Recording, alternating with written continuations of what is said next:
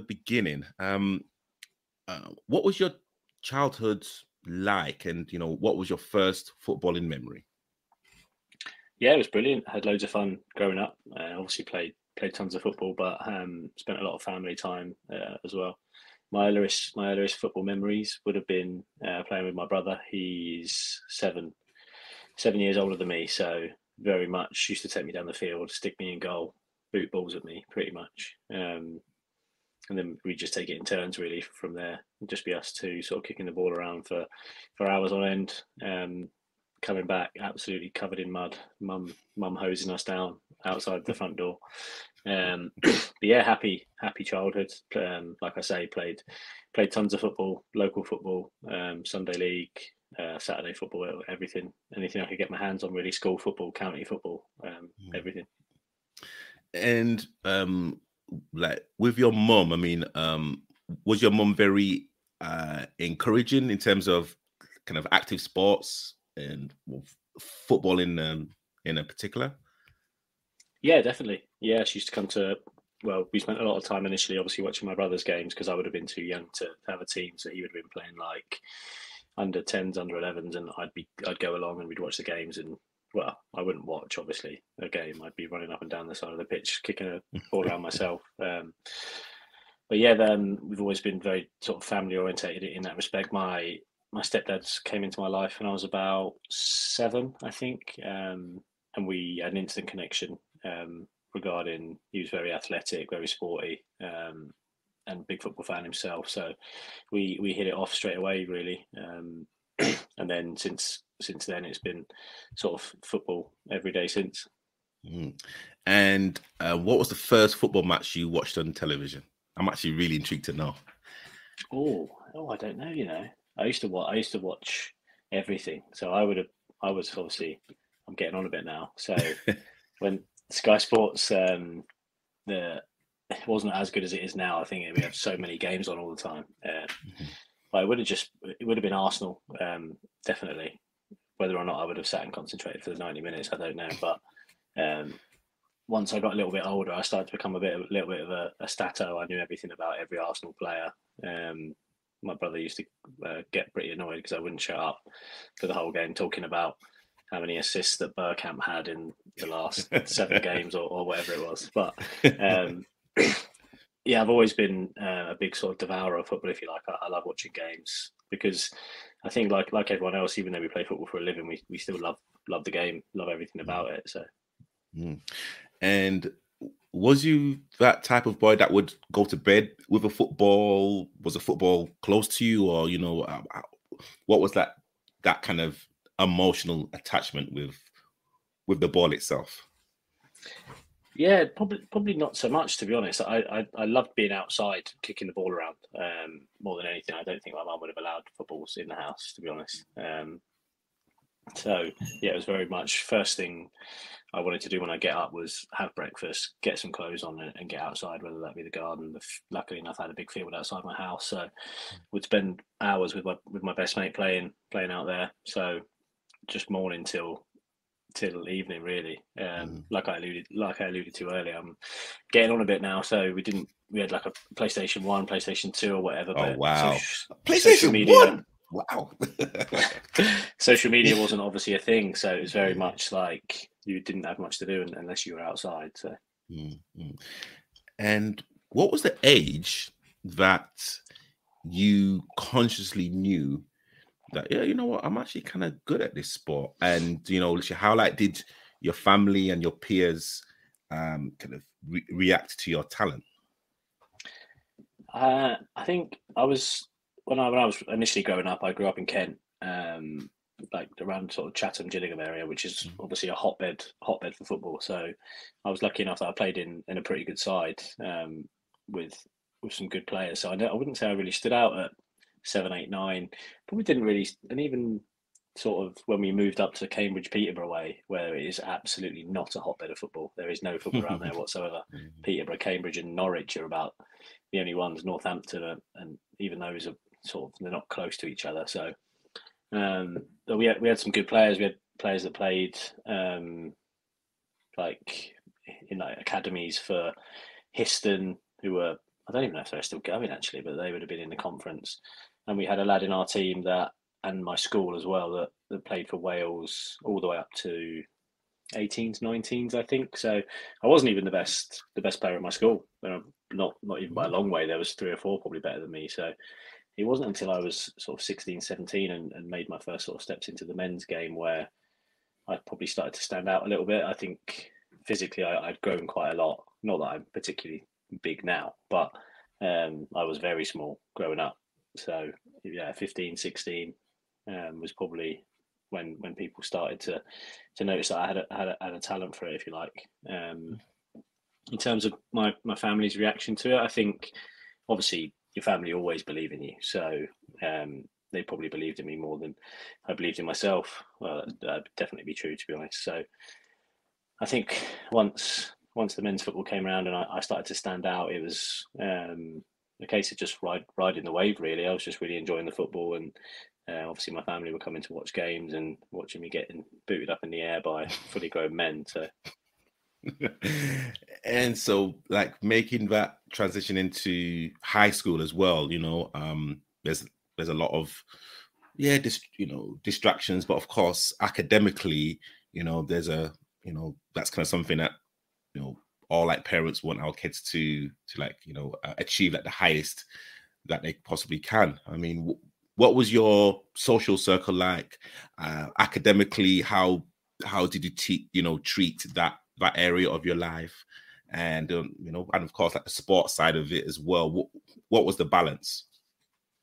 Yeah so obviously I've got, I've got a four year old now so um, it's funny because he asked me what i was like at school and stuff um, and I was probably like right on the edge of being. Um, I'd probably I'd probably call it cheeky, but it wasn't far off being like a little bit too far, I would say. But um, we've I've got a really good um, circle of friends that I'm still still friends with now. Um, all similar interests and, and things like that.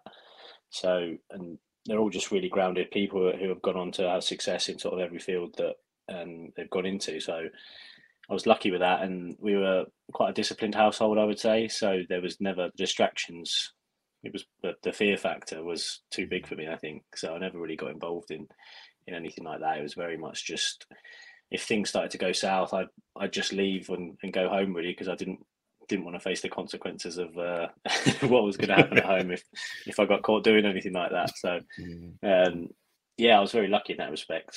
Um, with a with a, good social circle, like you said, and, and, obviously my my family as well always kept me kept me on the straight and narrow. Um, I always enjoyed school. To be honest, I, I still study now, so um, it must have been it must must have been all right. So um, yeah, it was always like you say, it was it was stressed to me the importance of it, and I, am glad um, that I managed to obviously come into football the way I did, having having got all my qualifications and stuff. And you can say that uh, as at high school that you wasn't really like the best, and you know there were like other players that were that were better than you know than you and literally how how like did you fit into your football side of it at like high school? Um were you a you know were you a, like a vocal um type of player? Actually what what position did you take up playing at high school very intrigued so i was always small and always quick so it was either sort of out wide or, or up top really um i've always always played there i don't remember ever playing anywhere else to be honest i don't think i'd do much of a much of a job anywhere else. I don't.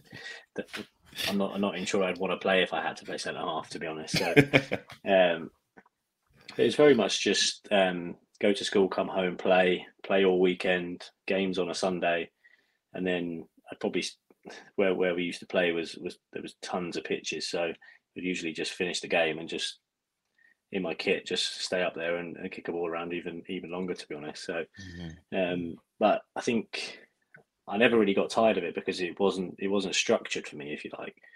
I didn't have the mum and mum and dad having to drive me two or three hours to training every night and six o'clock, seven o'clock, uh, or whatever, going to an academy. I, I, was quite lucky in that respect.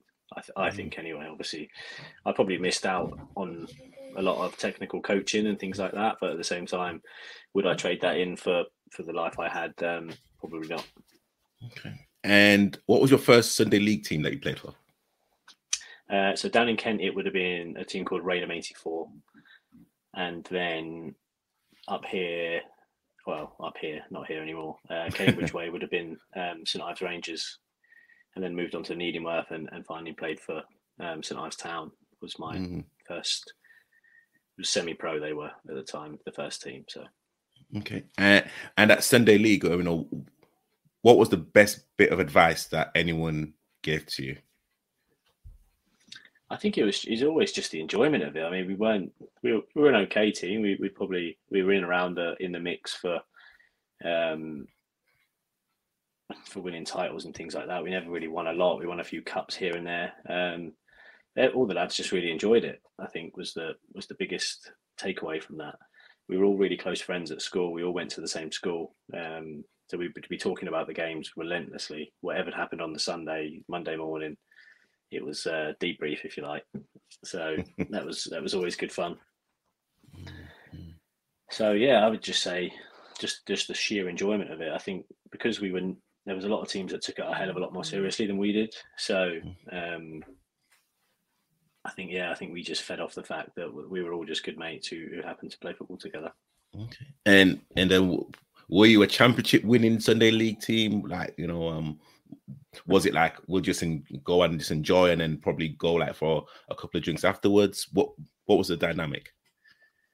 Yeah, so if yeah, it was because like I say, there was there just wasn't that many teams really. It wasn't it wasn't like it is down in Kent and, and the areas around London where it's almost like it gets hyped up to be up to be big things and there's big crowds that go and there's lots of scouts and, and things like that. It just wasn't the case um, where I lived. So yeah, like I say, it was very much just just enjoy it. And in terms, I think we won a few cups. We never we never won a league. Um, there was teams sort of nearer Cambridge that, that took it a lot more seriously, and, and a lot of those lads got picked up. Um, but the, the one the cups we did win were, were great, and the happiest obviously moments of my of my childhood were, were picking up trophies with, with my school friends. Mm. And what's your um, fondest memory playing Sunday League in terms, you know, in terms of maybe a goal that you scored in a in a game? Uh, I think one of our first our first trophies, I, I scored a hat trick in a final, so that would probably be the, the biggest one. I must have been 13, 14, and you walk around school feeling 10 foot tall. talking, talking about it and okay okay and and does does that enjoyment and when you kind of think of that memory you know um is it kind of something that you sometimes go back to? Or like you know is it just something that's just part of your journey? Yeah i think I, have always been quite a, a, a, big reflector if you like as and when when i'm having low moments in football as as everybody does um, because it's not all sunshine and rainbows and premier league money and, and things like that um, you think why why am I playing? What what is it that, that I'm playing for? The enjoyment or or whatever it is. And I think back to those, I think back to that 10, 11, 12 year old kid who just absolutely loved kicking the ball around and the game was the game was everything to him. Um, and obviously he's he's still in there. Um, he's just weighed down by a lot of expectation and, and, things like that as well. So yeah, it's nice to to look back and, and think um, think think back upon those memories and, and as to why I, why I still play and why I enjoy it so much. Okay, cool. Uh, and we have a comment here from, from Mark Charlton legend. Wow, that's that's that's oh, that's huge. That's huge, Conor. Charlton legends right there. but but there's um, a club club I love love playing for. Um, so lucky to to have played for for such a big club. Um, mm-hmm. been lucky throughout my career, to be honest. That I've managed to play for for clubs that have that have had a lot of success, and I, I wish Charlton all the best, and I hope they get back to to where they belong. Yeah. So that move from Sunday League to semi-pro at St Ives Town, um, how did how did that come about? So I actually had quite a. I probably had twelve months out of the game. Um, I had a knee injury, which, oh, like I say, I wasn't in the academy at the time. So we went to the hospital, um, and they diagnosed me with a grade one medial strain, which was about as far from the actual truth as possible. So hmm. I just basically didn't play for a year. I just couldn't I couldn't get this knee right. So I ended up working. I was working in a pub on a Saturday. Um, so I couldn't play anyway, Saturday, Sunday. Um, and then I, I, just started to sort of get myself back fit, get strong in the gym and things like that when I was sort of 16, you know, that sort of age where you want to get big and strong and get some biceps for the ladies and things like that. So, um, and I, I, realised that the knee wasn't so bad and, and that I could play on it. And then um, I started playing for the under 18s team at, at St Ives Town. Um, and it was a similar sort of setup to be honest. It was just real enjoyment. The, the team was relatively new. It hadn't been hadn't been around for long. And it was just basically lads from my school in my my year and obviously the couple of years above because i was 16 they some of them were 18 or whatever. So just started like i say I, I go back to it a lot but it's just that enjoyment. I just really enjoyed playing with those lads under good management. Um, and it was just good crack just a good laugh um, we were relatively successful got got far in some sort of county competitions but sorry, um, similar to my Sunday league team, wasn't um, we weren't setting the world alight, but I scored I scored a lot of goals that year, and then obviously the reserve team and the first team were in the same building, if you like. So they basically said like we'd like you to come and they, we've sort of heard about you doing well for the for the 18s, so come and train with us, come and play with us, um, and then just kicked on from there really. Wow, and you um you like spoke about having a like a year out um, because of a because of a knee injury, and um, did, how did how did that affect you? And um, and again, you kind of alluded that whatever the diagnosis was, it wasn't really the, like the issue. I mean, how how was like that for you mentally, just kind of knowing that you couldn't play football for for a year? I sort of got to that age where you feel like you've missed the boat with football anyway because you've not been in an academy you're sort of 14 15 i had a few failed trials and, and things like that and nothing ever came of it. So yeah, in in my head that ship had sailed if you like the, the professional football route. So um, it was very much just head down studying gcse's a levels um, and then see see where that was going to take me really. Obviously i was hopeful that i'd get back playing in some capacity um, at some point but I think it was an important time in my life to, to realize how much I missed it. I think because as soon as I, it wasn't so much that I missed it when I wasn't playing, because I would still be around football and things like that. But the um, definitely having the year out and then going back to playing made me realize, obviously, what what I'd missed, if you like, for the, the past twelve months. Hmm.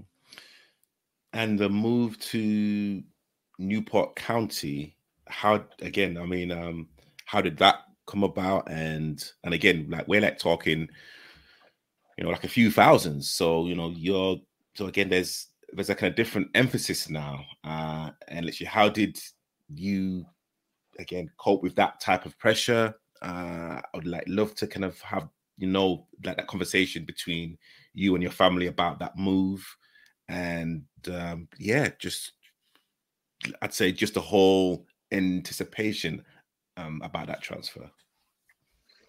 Yeah, so like I said, I was so 16. I started probably sitting on the bench for the first team. was was coming on, making an impact um, at St Ives Town, and then I, I must have spent another another season. What have been 18, 19, something like that. Um, and I played the played the whole season basically, um, 50 50 odd games. i I was a bit more of a, a, man, if you like, by that point, 17, 18. I'd, I'd sort of grown into myself and just scored every game basically. I think I scored 52 in wow. in 50. Um, and there was some rumours, obviously, like clubs relatively local um, had, had heard about me, Cambridge and, and Peterborough and things like that. Um, and my agent, who he's still my agent now, he he can he'd come to watch a game. It was Newport Newport Pagnell away, I think. And I, I played I played all right and scored. Um, and he, he said like I, I see something in you. Um, like will, will, you put your trust in me basically that that we'll look after you. And obviously at this point i'm thinking um i'd been to uni I, would sort of dropped out of uni after a year because i wasn't enjoying my course. Um i was just redoing some gcse's that i because i needed to bump the grades up to i needed a b in gcse maths i think because i was going to go in the, the, the air force with my okay. my brothers in the air force. So it was very much just like yeah we'll just just see what happens. Um so signed up with him and he was pretty good friends with Justin Edinburgh, who was the Newport County manager at the time. Um, and he basically rang him up and just said, "Listen, I've got this kid. It's going to cost you five grand or whatever to, to get him out." Um, I don't think he'd ever seen me play or anything like that. He might might have seen a few clips, but when you're playing five five leagues below the conference, there wasn't much filming going on. Um, so he very much just went off my agent's word that that, that I, I, might I might have something. So, um, yeah, it was a roller coaster. I just remember sitting by the phone for for hours on end over three or four days. I actually dropped my phone down the toilet. Would you believe? That's how I much. That's how much I was. I had it with me, um, and I had to. I had to use my. I was living with a guy who, owned a house. Um, a few years older than me, and I, a lot of the deal actually got constructed on his phone because my phone wow. had died. Um, yeah, I was so so nervous that I'd I'd messed it up because I'd uh, lost I'd lost access to my phone. Um, but it was it was very much just like I think I signed about eighteen months there, so it was just like, well, I can always come back to what I'm doing now. So it wasn't like I was doing anything special and, and whatever. I was just um, sort of getting my ducks in a row, if you like, ready to to make the next step in my career. So um, yeah, it was just let's let's go and enjoy it. And I, I, still remember it now. There's a Hilton hotel just outside Newport, just as you get over the bridge. Um, and I'd signed and they'd given me a, a, shirt to take home or whatever. And obviously, when you're playing non-league, you just have the number. So yeah. if you were on the bench, you'd have a 12 or a 13 or whatever. Well, not 13, but. Um, and I remember I got Washington 25 on the back of this shirt, and it was just the most incredible, incredible. I think I might, I might have the photo somewhere. I took the photo and sent it to my family and, and things like that. And I was thinking of Arsenal players who had the 25 shirt, with not many of them, but mm. Adebayor had it, I think, at the time. So, yeah. Um, yeah, it was just so surreal um, wow. to be to be a professional footballer, if you like. I think we were in the conference at the time, so it was a really big, a really big step up. Mm. And uh, can you remember your first training session? And and I, was it was it the case of trying to prove to the senior pros or the you know other pros there before that you like belong there? And and also as well, what was your initiation song if you did one? I was absolutely horrific. um, it's not so much I remember one thing in particular, but it was just uh, just like vivid memories of giving the ball away and thinking, "Oh my god, this level is a hundred times too too good for me." Because it's not. I wasn't technically brilliant at um, at non-league level, if you like. There was players that were technically better than me, better first touches, better passers, better shooters, or whatever. But I would just had something very raw that I could just beat a man. I could score. Um, like very good at timing runs off the shoulder and things like that. And a lot of my attributes don't translate into small possession games or passing drills and things like that. So Justin Edinburgh must have been thinking, "Oh my god, this agent has had my pants down." um, but yeah, it was tough. Like mentally, it was tough because you you put all your eggs in this basket, if you like, that you're going to be a professional footballer, and I was miles away from it. And I think it's funny because you look at my career and it's just sort of gone like that. Um, but it didn't feel like that at the time. Um, I, I don't think I played. I don't think I played a minute for a good few months when I was there.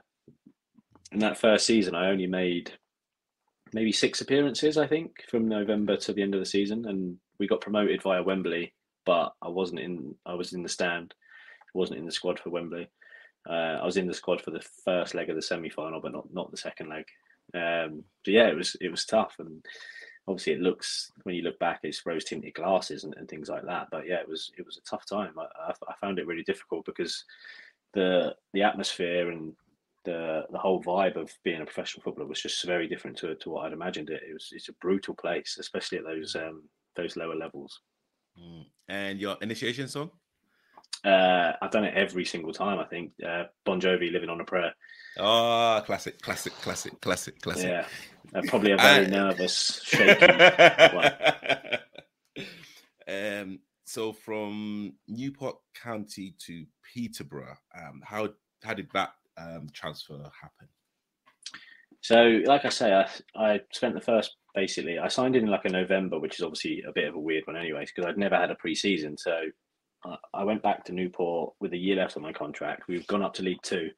I remember having a conversation. I don't know if we spoke about it the first time we spoke, but I remember it so vividly. It's just sitting in the front room with my mum um, and, my, and my stepdad, and I just said like, I'm just going to give it everything for 12 months, and if it works, it works, and if it doesn't, it doesn't. So mm. I went back and just ran myself into the ground, um, ate like a monk for for the whole preseason, Uh, tried to get in the best shape possible. Um, like I remember there was a couple of runs we done around it. Justin Edinburgh was brutal with his preseason runs. I remember actually just I physically vomited as I was running and just kept running, just wow. kept just finished finished the lap off. It was just just so alien to anything I'd experienced before. Um, I remember the first couple of days training, I just just sort of caught fire, if you like. I think the the attitude of right, I'm just giving it a go and getting the preseason under my belt and feeling maybe a little bit more comfortable at, at that level, um, just really helped me. And I remember so so many of the lads said to me, "It was like I was a different person. I didn't even realise I could actually play football before." So, um, and then I think I don't know if I started the first game of the season. I think I did, yeah. Um, and yeah, just so I hadn't played at all in the conference and, and sort of mm-hmm. took took League Two by storm. Really, I, I, was involved in everything. I was getting goals, assists, and then by the time the January had come around, I think I'd scored maybe eight and maybe six or seven assists. I was playing sort of in between up front and off the off the left hand side. Um, and Peterborough were looking for for a player that in those sort of positions, and um, I don't know how far up their list of I was, if you like, but that's the beauty of football. Um, you just got to be in the right place at the right time and be available. Um, and yeah, the, by the time the January had finished, I was I was a League One player. Oh, wow. Did, do you think you you kind of suffered from the um, oh, it's that kind of um syndrome where, especially at New at Newport, it's that I forgot Imposter? the name, but yeah, that's it. Imposter yeah. uh, syndrome. It's like, oh, oh crap, I don't belong here. And then what you said to your to your mom and your stepdad is like, look, I'm gonna literally give this 12 months of hard work. In that first year, do you think you did yourself justice, or uh, no, you know, or again, was it just that imposter syndrome? You think, oh my gosh, I, I, I can't believe I'm here. People are gonna find me out. People think I, that I'm a fraud. I think I've had that every up until probably the last few years. I've had that every time I've moved, to be honest. Because, uh, like I say, my career just sort of just kept jumping at such crazy um, intervals. It would just it was coming around every two years. I was jumping a league, or like I say with Newport, it was within a year I, I jumped up a two level, three levels, gone from conference to League One. Um, so yeah, I think it was a little bit of both. I think I found it very difficult to sort of impose myself, being 18, and I'd never been in an academy. So, like I say, the environment was very different. It was a brutal environment. Like, obviously, there's not loads of money down there. Um, people are fighting for their careers every day in training. Um, whether you're in the team or out of the team is the difference between uh, getting a contract next year, which is the difference between mortgage payments and things like that. It's a it's a tough place to be. Um, it really is. So yeah, I'd, I'd, say it was a little bit of both, to be honest. But yeah, that imposter syndrome doesn't it's not the sort of thing that just goes away after 18, 19. I think I think most players um, would, would probably be will, will have had it at least once or twice in their career, I'd imagine. Mm-hmm. And your time at Peterborough, I mean, again, you know, um, that like you know must have been uh, a great feeling being being like part of um, Posh's his club and, and literally how like the team was at that time. Yeah, it was great because they had such a great reputation for um, bringing players like myself in, sort of polishing them up, if you like, and shipping them off to the next to the next team, um, which I think is is a great business model and it's um, it's also conducive to good football, obviously, because you need your attacking players to be scoring goals um, to get them recognised, to get them moves, um, which is great for the fans. And I think they've had they've had great success.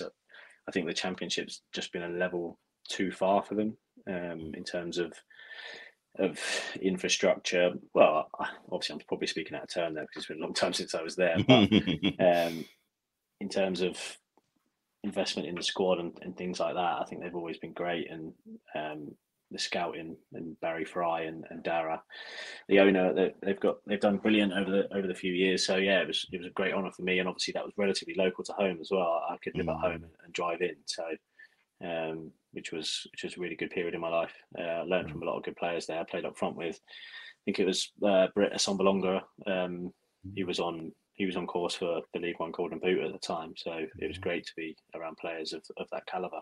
Yeah, and you know, being being in front of you know um, a crowd like uh, you know Peterborough, um, again, like I can imagine they're like very that yeah that they're very passionate, uh, great winning scoring goals not so great when like you know you're kind of going through a, like a dry spell. Um, it, what was your relationship with um, the like crowd and uh, supporters home home and away? Um, mostly good, I, I would I would hope, but um, I'm sure I'm sure some of them like every like it's, so opinion based isn't it football uh, probably 50 50 some some would say i was good some would say i was terrible and things like that so um, it is what it is. Um, but yeah i've had some had some funny moments. I remember i think it was game against doncaster. I think we ended up winning the game 5-1 and i did score but i'd missed like a hat full of chances. And i could the fans were really getting on my back and um, sort of moaning and groaning. And you can obviously hear everything. You're so attuned to it when when things aren't quite going your way. And i remember when the goal went in i didn't even celebrate really. I just walked off with my arms aloft like finally. Um because it's, it's one of those things isn't it? I'm i'm it's not that i'm not trying it's just that it's not coming off which i think yeah. as obviously football fans do do find it frustrating because it's their team and whatever but um like like we said earlier i'm i'm a human being at the end of the day. Um that, that's just trying to do the best for the club, myself, my family, and things like that. So, mm. yeah, there's there's definitely been some uh, some funny one funny interactions and things with crowds over the years. Mm. And then uh, you move, and then you made that trip into to London, uh, Loftus Road, uh, QPR. I mean, how was how was that experience? Yeah, in terms of obviously getting the move and and go signing for a club like that under the, the tutelage of Jimmy Floyd Hasselbaink and mm-hmm. obviously Les Ferdinand was the director of football and things like that was was a massive honour and to, to play for to play for QPR was was a huge privilege and an honour in, in my career. And I think I was there probably two and a half years nearly nearly 100 games. So but I just never really got going to be honest. The team was in a little bit of a transition. There was a lot of players on um, sort of Premier League wages that they were trying to shift off the wage bill, and there was a lot of things going on behind the scenes that obviously don't really get spoken about. So it was tough for a 23 year old who had only played at League One level to be replacing, if you like, Charlie Austin, who was one of mm. QPR's best ever goal scorers, um, but obviously a very different type of striker to myself. Um, I played in positions that I'd not played in, um, formations that I'd not played in. i had been very successful in partnerships up front it's not it's only been probably the last three or four seasons, especially since I started playing international football, that I feel comfortable playing up front of my own. Mm. Obviously, I'm five foot nine, so it's not lumping it lumping it up to a big striker is not not going to work. Um, mm-hmm. And yeah, I just never really got going. Um, it's a really tough period uh, mentally because obviously the expectation was huge. I'd, I'd signed for a, a, big amount of money, which obviously I had no control over. Yeah. But um, yeah, the, the crowd were, for the most part, the crowd were great with me. Obviously, they there was a hell of a lot of frustration on their part as well, which which I understood. But um, yeah, just there was a lot of things I could have done better, but there was also a lot of things that could have happened better. Um, I could have I could have had one that hit me on the knee and went in in those first five games, and the difference that might have made to the rest of my career would have been could have been astronomical if you like, but it just didn't happen. But I learned a lot of lessons there. Uh, I became a better footballer there. Um, so for that, obviously, I'm very grateful. Mm. And you know, um, when you kind of uh, talking about um, like a big transfer fee, I mean, it's um, like a lot of people, you know, um, you know, I I would should never know the feeling of having anything like that. You know, I get giddy just like buying a Snickers bar, never mind anything else. So you know, um, how again, how how that was your friendship circle, and you know, she when when the, you know when that type of money was kind of being banded about in the newspaper and, and whatnot. I mean, was it something that he was really paying attention to? And and again, you know, um, how like was your confidence when when like you know certain numbers had been flaunted in the paper, some true, some not true, some you know, what was your kind of whole whole um emotional uh, psyche towards it? So obviously there was a hell of a lot of banter uh, between me and my mates. Um, because like I say, I'm, I'm still I've still got a, a friendship group that, that, I went to school with that are outside of football. So yeah, it was a lot of um, I don't even know the, the, final transfer fee to be honest. I wouldn't even be able to tell you exactly what it was. So um, in terms of being affected by it, I wouldn't I wouldn't say I was. It was more just obviously the fans' expectations were higher. If, if you signed a player for two hundred fifty thousand pound, it's you know the expectation is not as high as if it's sort of two or three million. So, um, in terms of the effect it had on me, it was very very minimal to be honest. Um, obviously, it was um, it was a privilege to have moved for that much, if you like, because obviously they rated me rated me that highly. But um, things that that I was more interested in was with the amount of goals I'd scored that season that, that had got me the move, if you like. I, I, think I'd scored sort of 13 in 14 games or whatever, and then and get got the move off the back of that. So yeah, that was more sort of where I was at. Um, mm. The transfer fee just didn't really, other than obviously my mates giving me banter about it, it didn't really uh, uh, come into play much, to be honest. Okay, and and um, being under the guidance of Jimmy, I mean did he take take like the sessions? Was he involved? Um, and let you know knowing, of course, you know he's a legend at Chelsea. Um, was it like, oh my gosh, like I'm actually with a Chelsea legend, or did you just look at him as as a gaffer? Yeah, he's very much, very much the gaffer. Obviously, I, would spent years watching him and Gudjohnsen. It was up top at the mm. time um, for Chelsea. They were they were a fantastic partnership. Um, we butted heads a lot because I was sort of young, 23. I was hungry just to sort of continue on the run that I had been on. I assumed that I would come in and the team would be very much operating around how I wanted to play and things like that. But there was a lot of things I had to learn, especially off the ball stuff, which is probably what I'm known for now, to be honest. Um, as well as being good going forward, I've my sort of diligence in um, being able to start a press off, sustain a press, um, knowing when to, when not to. I learned all of that at QPR. So as much as it was mm-hmm. painful to go through, if you like, um, it, it, had a really, a really big effect on me going forward. So yeah, like I say, I'm really grateful for that. Um, but yeah, at the time it was it was tough because I, all I wanted to do was stay on the last man, run mm-hmm. off of him, mm. and, and score. That's because that's what I'd been doing at Peterborough. So. Mm-hmm and then you kind of made that move to West Yorkshire, Sheffield United. Um, very, very, very cold. Uh, you know, I'm from Leeds, so literally, I know the difference between south and north. It's, it's very cold. Um, what was like that transition like for you, and and actually how things went at QPR? Did you think that you know this is a perfect opportunity to to kind of reset your career and kind of literally go again? Yeah, that's exactly how I saw it. To be honest, um, we were a young family at the time. My son would have only been sort of three or four months old, so um, we all moved together. We just bought a house, sort of um, just outside West London. So um, that whole transition, may, maybe I don't give that enough enough credit for maybe the impact it, it probably had, but I had, yeah, had a great year at, at Sheffield United. It was one of the it's probably a lot more enjoyable than it sounds on paper because I probably played about six games worth of minutes. I think it was a lot of like coming on at the 88th minute up until sort of January where we went and signed another couple of strikers because we were we were going for promotion and then I, I didn't see a squad from then until the end of the season. Basically, uh, I played more more 23s games than I, I played first team games.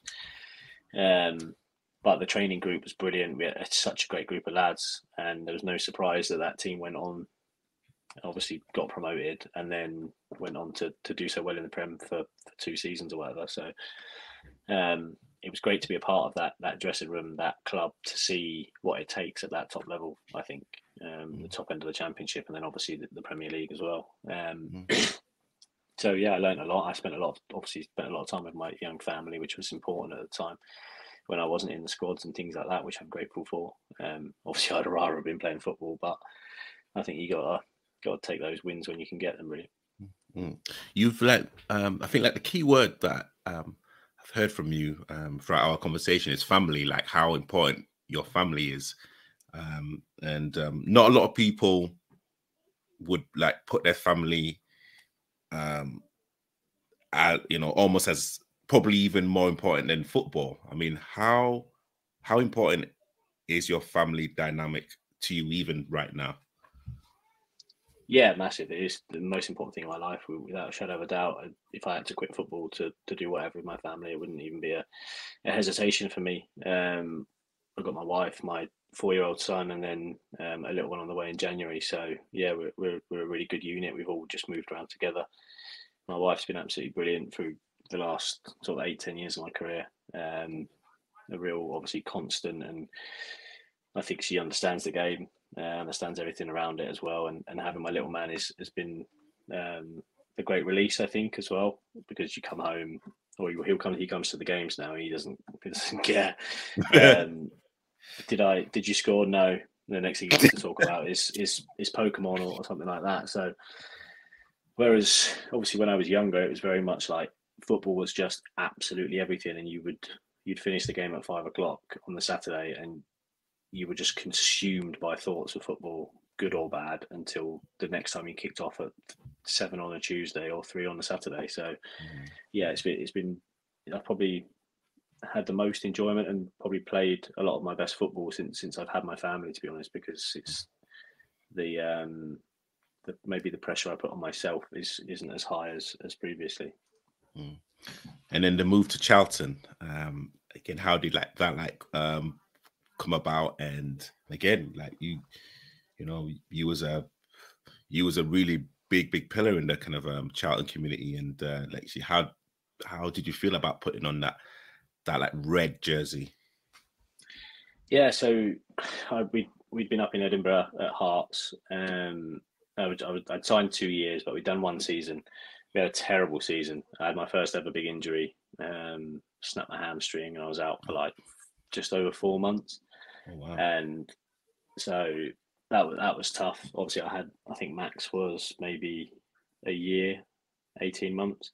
So he didn't understand that. Obviously, I couldn't move. Um, mm. So I spent a mm. lot of time getting attacked by a one year old. Um, but that was tough because I'd signed, I'd taken the number nine shirt, um, made all these claims that I wanted to score all these goals and things like that. And hadn't really happened for us in the first couple of weeks of the season. And then I went on international, came back, snapped my hamstring, was out until wow. Till after Christmas. Um, and I'd never really come back from an injury. So from a physical point of view, it took me like another probably three or four weeks after coming back fit, if you like, um, to get going. And then I scored maybe three and four towards the end of the season, and then the COVID COVID hits, and we, we the league gets shut down, and points per game we get relegated. So yeah, it was it was a tough tough time. And then there was loads of things about um, obviously everyone was getting their wages deferred and things like this. Um, but that wasn't the case at Hearts. Um, so we basically got cut fifty percent, and that was it. We had no say in it, um, mm-hmm. which was which was good fun. um, so sort of left there on a, on a sour note, if you like, with, with, that. Not with the club or the fans or anything like that, mm-hmm. but just the whole situation. Um, playing in the Scottish Championship, I think, with a player that's got my skill set, it just wouldn't have wouldn't have suited me. So mm. they they obviously wanted to get lads off the wage bill, and and um, I sort of volunteered and said, listen, it's probably not going to suit me when teams are playing inside their own box. so, um, lucky enough, um, Charlton Charlton were interested, and yeah, like you say, it's another another huge club. I, have been lucky to play for clubs with, with great fan bases. But the first couple of months were tough because it was still COVID, so there was no mm. fans and things like that. You're in the valleys, a massive stadium, and so echoey, and there's nobody in it, um, which was obviously a, a bit of a strange phenomenon, if you like. Um, but yeah, I, I really enjoyed playing for Charlton. I, I really did. Um, it was obviously a great area to live. Um, got some great memories there. Um, met some really good people that obviously I, I still speak to now.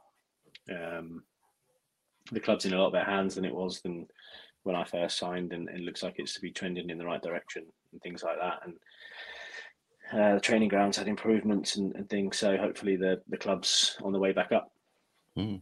So uh, throughout that COVID uh, period when there's no fans and you can literally hear everyone speak. I mean, is there actual banter between opposition players? Like, you know, are you are you kind of uh, you know verbally trying to get into his ear ear and vice versa? I mean, it does that happen in you know in the well? I know it's a stupid question because it probably does, but um, you know, how did how did that affect you and was you someone to kind of give it back to uh, a defender? I chat. I chat a lot of rubbish during the game. um, not so much like banter or anything, just general, just general chit chat, really. Um, some some players don't don't want anything to do with it, and, and some some obviously give it a bit back and, and whatever. So yeah, it's, it's good fun. Obviously, football's as as stressful as it is, and as much as you want to win, um, there's still that element of, like I say, a ten year old just enjoying the game really. Mm. Um, if I do something good, or, or if the defender hits a nice long range pass, or or or whatever, um, or if he sells me a Cruyff turn, um, which happens a lot with the where I press. um, I always just say nice turn, or if I if the striker scored a nice goal, obviously I, I say the same sort of thing when when we go back to the kickoff, like good finish or whatever. Um, because I think we all just appreciate good football, don't we? I think that's the, like I say, as much as you want to win, it's um, it's nice to see.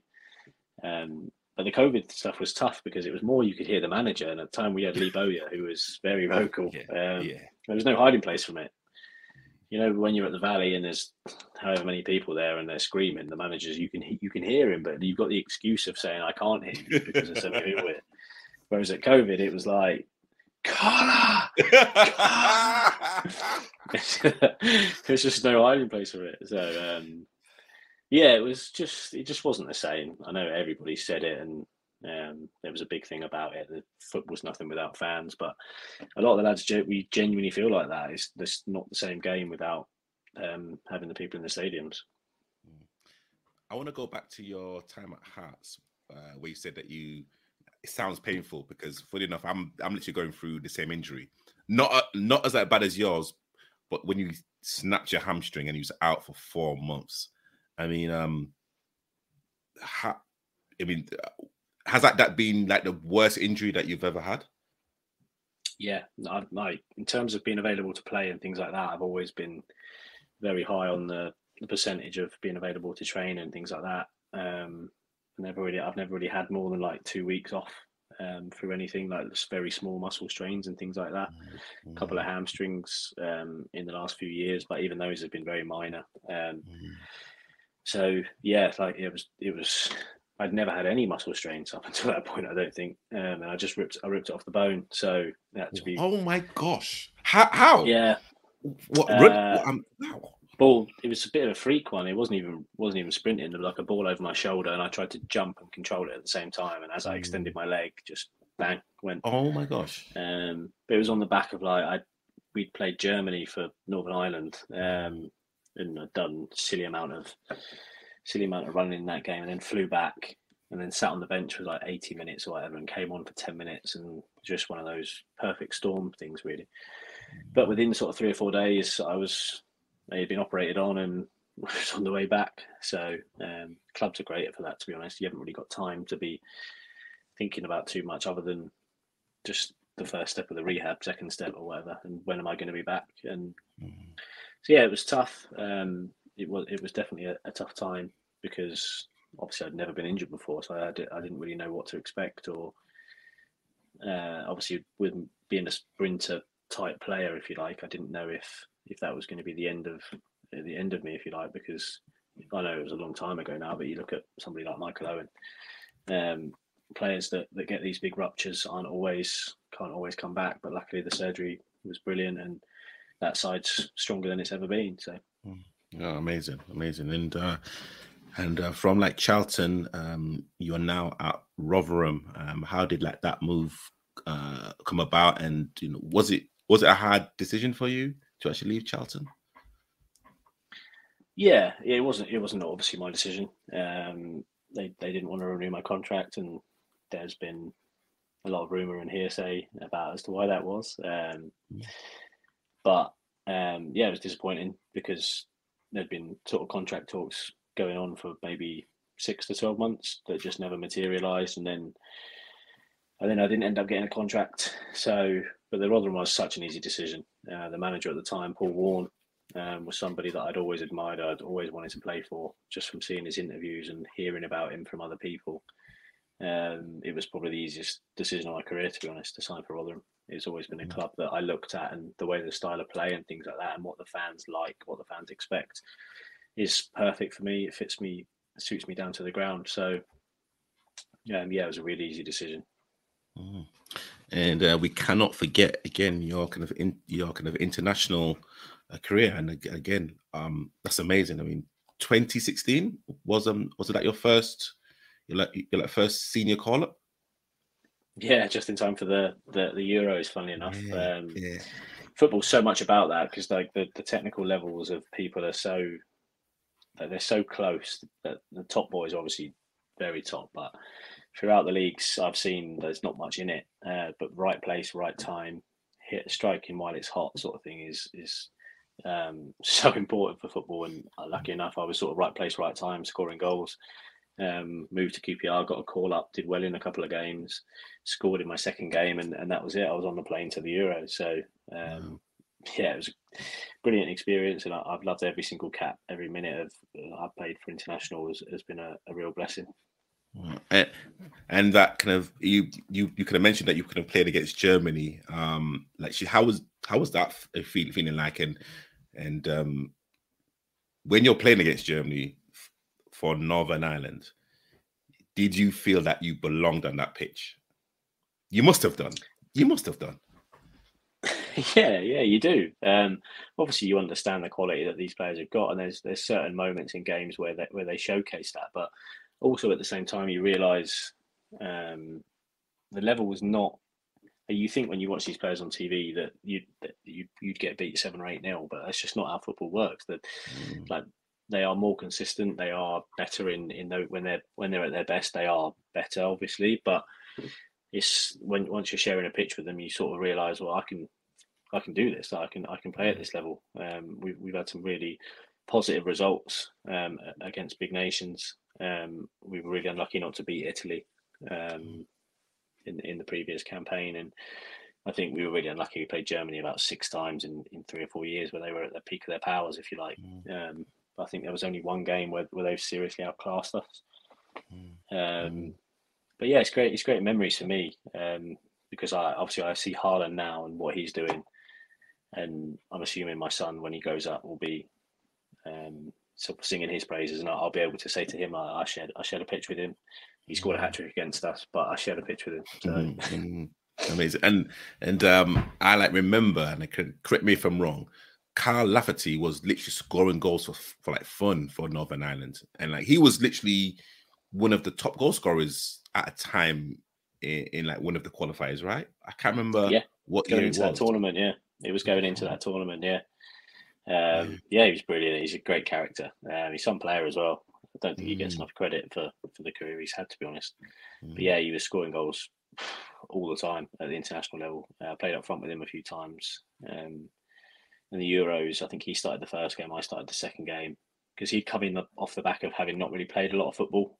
He, mm. every time he was on international, he was obviously playing 90 minutes scoring, but he wasn't. I think he was at Norwich at the time and he wasn't playing. So, in terms of being able to sustain that for four or five group games or whatever, it was was always going to be tough. So, I think he actually suffered a little bit of an injury before the first game as well. So, um, yeah, it was great, great to be a part of, and obviously. Um, getting to play with the players I've played with as well, Jonny Evans, Steven Davis, Aaron Hughes, um, has, been great for my career as well, learning from these people.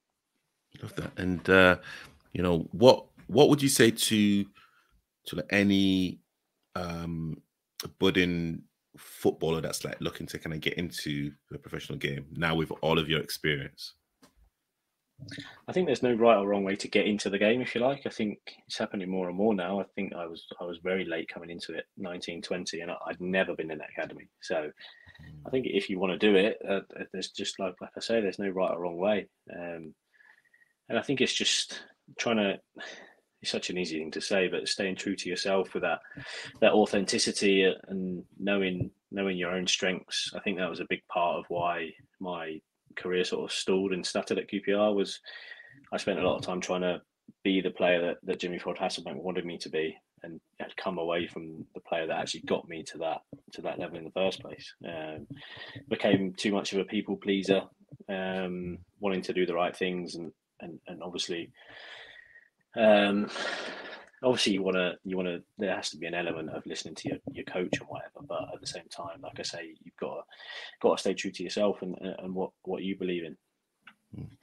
And can you remember your first sleepless night because of football? As a professional. As a professional. Probably the first the first one i signed at newport i would imagine i i don't think i got any sleep in the hotel that night replying to messages, thinking about what training was going to be like. Like you say, suffering with that imposter syndrome because I just jumped up five levels or whatever. What are the lads going to think of me? Um, I think it's just. Um, I know we spoke about it earlier. That footballers are just human beings. So there's no, we're not any more or less than than any other person, if you like. So we go through the exact same emotions, if not if not magnified, probably because of the the high stress, high pressure nature of, of what we actually do. I think if people went into work every day knowing that their career was on the line and they genuinely felt that every single time they went into work, um, they might understand a little bit more the sort of um, the mental struggles that footballers go through.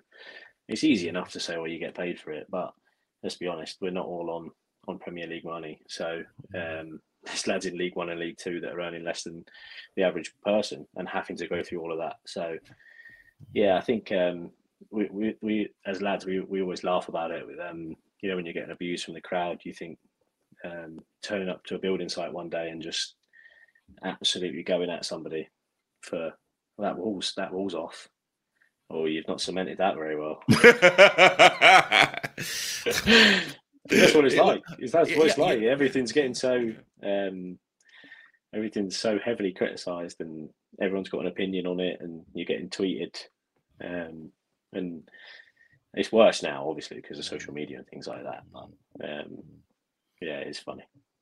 And I, I, but you know, it's it's a because again, you know, I can't even imagine going going into work and someone I don't know shouting my name, I either shout my praises or shout an abuse. Like I don't know how I would cope either way. And and, and um and you know, you know, and again, you know, p- people kind of talk about mental toughness, uh, mental health, um, you know, for you know, elite, you know, um, athletes. Um, would is it kind of something that that's kind of now talked about um, within your dressing room and you know um, and you know if there's any any kind of problems in or outside of football? Do you feel comfortable talking to someone um, at your club about it? I think i think i'm quite lucky that i've got a, a, good network of people inside and outside of football that that i can talk to. So my agent being one obviously my family being being another um, and various other people that, that i've spoken to throughout the years.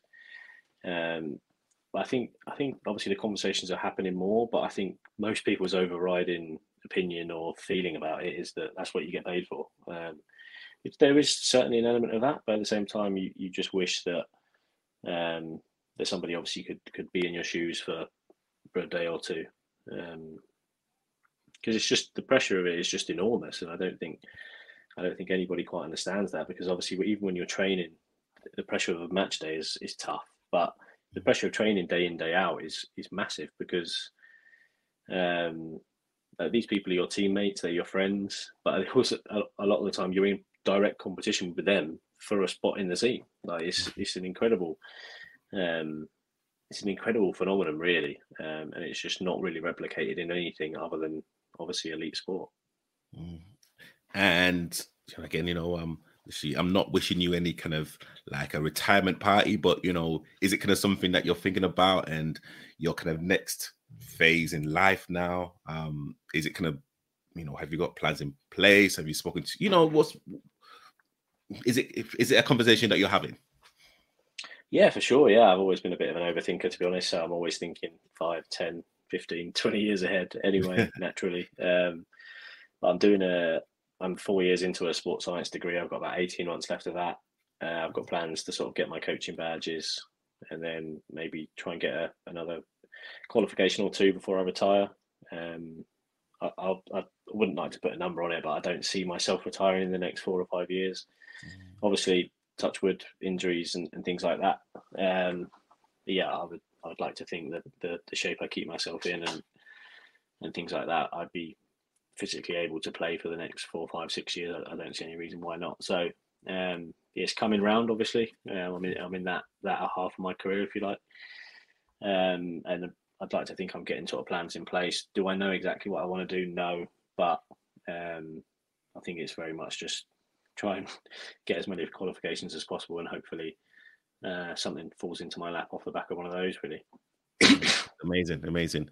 Conor, honestly, thank you, thank you so much for like spending this this hour um with me. And um I just kind of wish you like the best. Um wishing you a few more goals, a few more hat tricks. Um Yeah. you know, and uh, honestly, thank you like so much for for like spending this this time with me.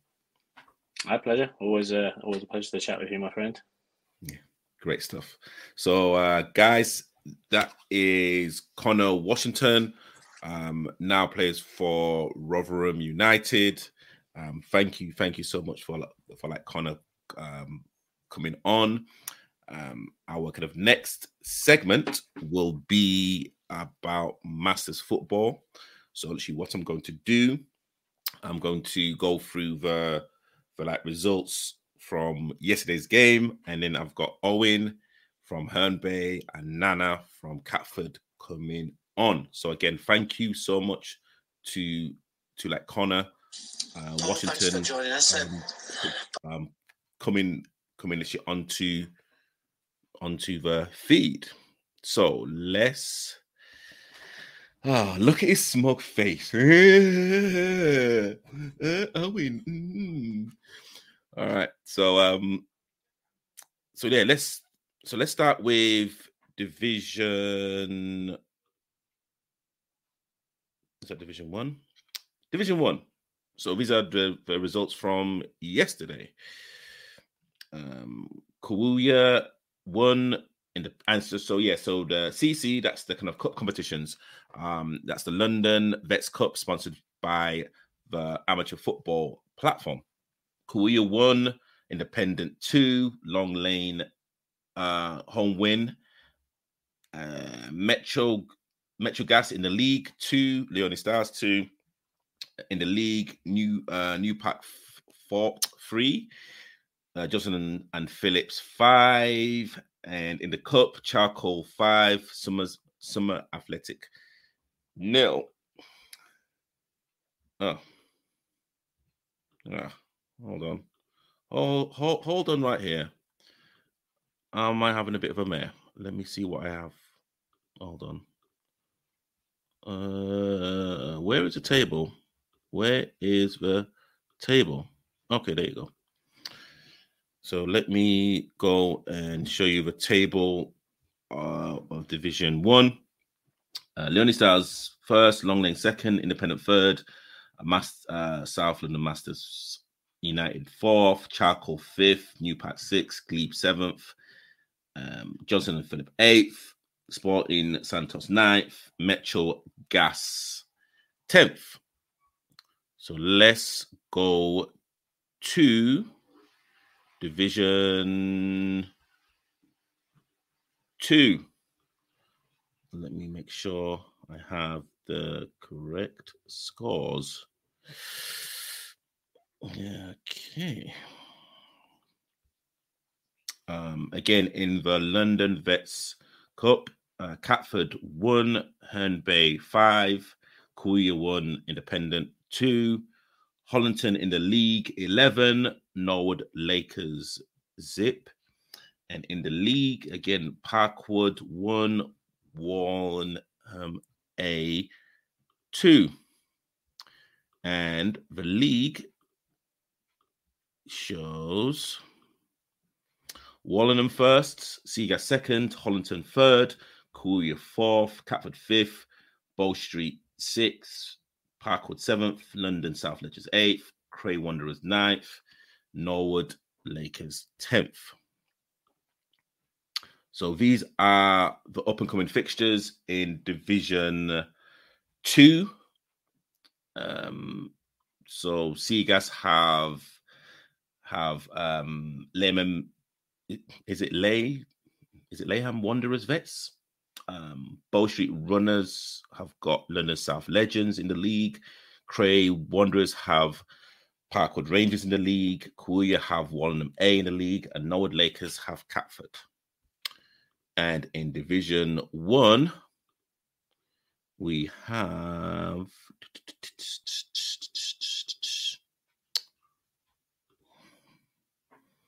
You would actually think I would, I would, actually have this ready. Uh, Glebe versus Kings Hill Vets, Metrogas versus Bromley Vets, um, Woodcombe Sports versus Charcoal, and all of those three games are in the cup. I'm not too sure what cup that is.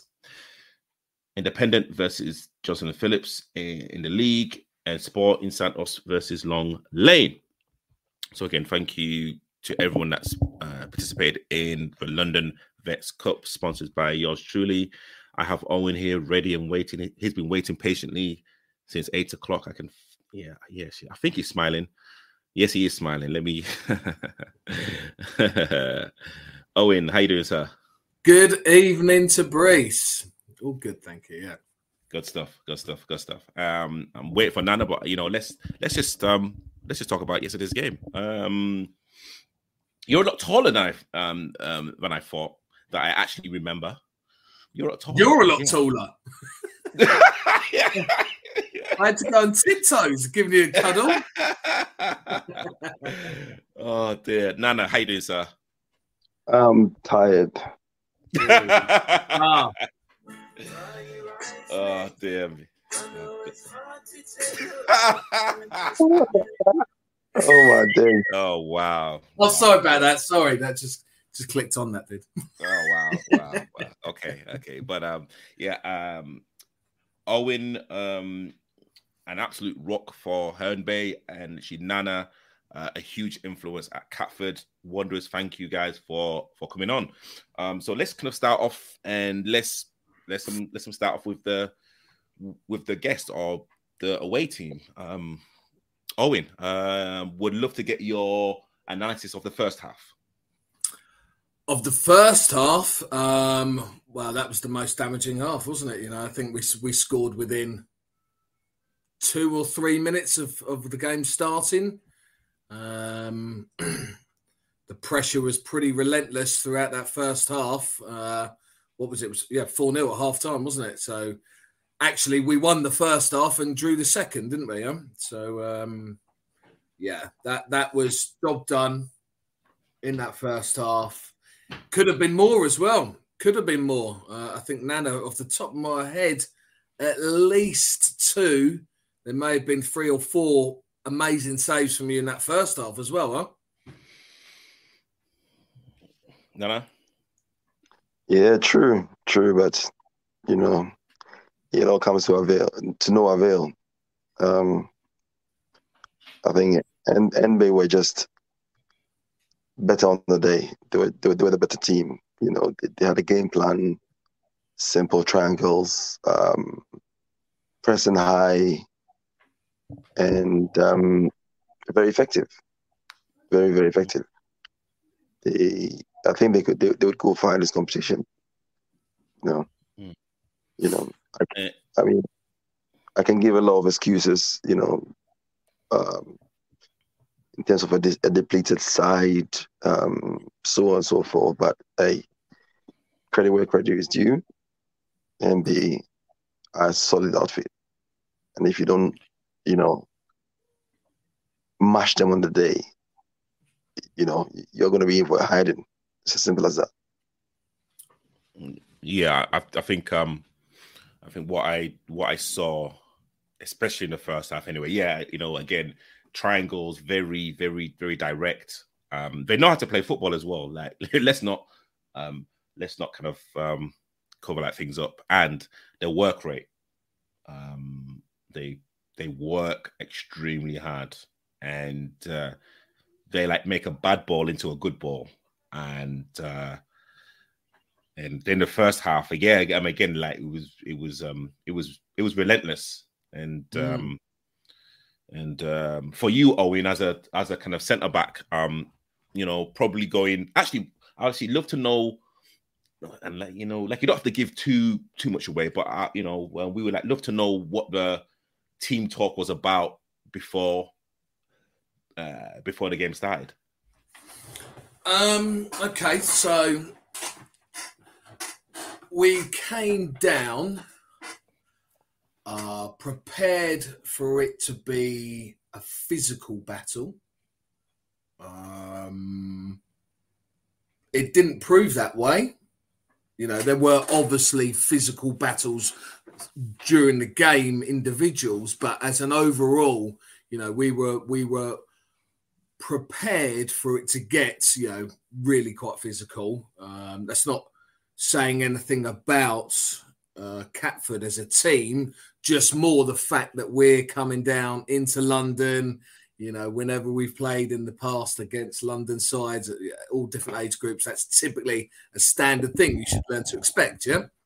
Um, but we just wanted to stick to our usual game, which you know Nana just acknowledged. You know that that that wasn't necessarily a strategy for the game for that game. It's just how we play. You know, we we, we played like that for a long, long time. We've brought new players into the squad this year who've elevated us again. Um, we were missing a couple of our players yesterday. Our, our players' player from last year wasn't there. The centre mid, I think we were talking in the bar afterwards. Yeah. Um, two other players jumped to mind as well, weren't there? So you know, our squad is definitely strengthened this year. And yeah, we wanted to come down, make sure that the journey down wasn't going to be worth a waste of our time. Stick to our game. Be prepared for it to be physical if it went that way, but don't lose our heads and get on with it. And that was it. Yeah. Um, I think Dennis frozen. I'm not too yeah. sure exactly what he's doing. Um, but um, he was frozen yeah. yesterday in the first half. no, you know what? No, Owen. Like, I'm not. I'm not having that. I'm, I'm not no, having that. No, no, I'm not having that. Yeah. Oh dear. No, but I mean, um, I think, um, I think second half. Um, Nana, are you kind of back? Are you kind of back with us, Nana? No, we can't hear you. Um, second half, I would like to, again love to kind of get your. Yeah, She what was said that you know at the at the team talk second half was it kind of more more of the same? Was it just to cons- was it just to consolidate? Uh, was it to kind of really go for the jugular? Would would love to know, Owen. Yeah, more the same. I I, I don't yeah, think we. Oh, oh, he's just no, cut off. Yeah. He's gone. Um, it was more the same, you know. That that's it's maybe maybe a failing of ours as a team, but I don't think we really know as a team and as individuals how to kind of stop trying to score goals, you know, and consolidate and you know try and keep it tight and all that. I think if we're playing a team who are giving us problems attacking wise, then we know we've got to really be on it defensive defensively, but it it doesn't really matter. We we just keep on playing the way we. We we we know how to play, and that's just attacking, attacking, attacking. We don't ever try and stop tactically to score goals or try and keep it tight. So yeah, the the the the, the, the halftime talk was you know recognizing it was a good half. Make sure we didn't take our foot off the gas because we have been guilty of that uh, in some games recently. Um, I don't think we did, but you guys definitely stepped it up. You had a better second half than what you did first half for sure. And Nana would like love to kind of get your opinion about Catford's second half performance. Um, yeah, we sort of woke up a bit in the second half, but it was it was just a little a little too late. Um, it was a better performance you know. But overall, this is a shadow of the Catford side that I know. Um, you know, Hen- Henbase seemed to have been playing week in, week out. Uh, Catford looked very cold, you know, from the start, first half, even second half, you know, when we, even when we started to get going a little bit, it, I think the damage the damage was already done. Um, I think this is the first game in the month that Catford have played? Or um, the second game, the second game in the month that Catford yes, have played. Yeah, and probably um, the fourth or so all season. Um, and you could tell, you could tell, you know, in terms of the reaction to the to to to, to the ball, and they were there for the first one, and they were there as well for the second one. It's like two seconds ahead of Catford, you know, and like Owen said, they were working their socks off. They were working their socks off, you know, um, and hard work paid on the day. You know, yeah. uh, I would love to you know, get to play them again at some point. Um, you know, maybe a friendly at some point. You know, with with with both fully um, full squads.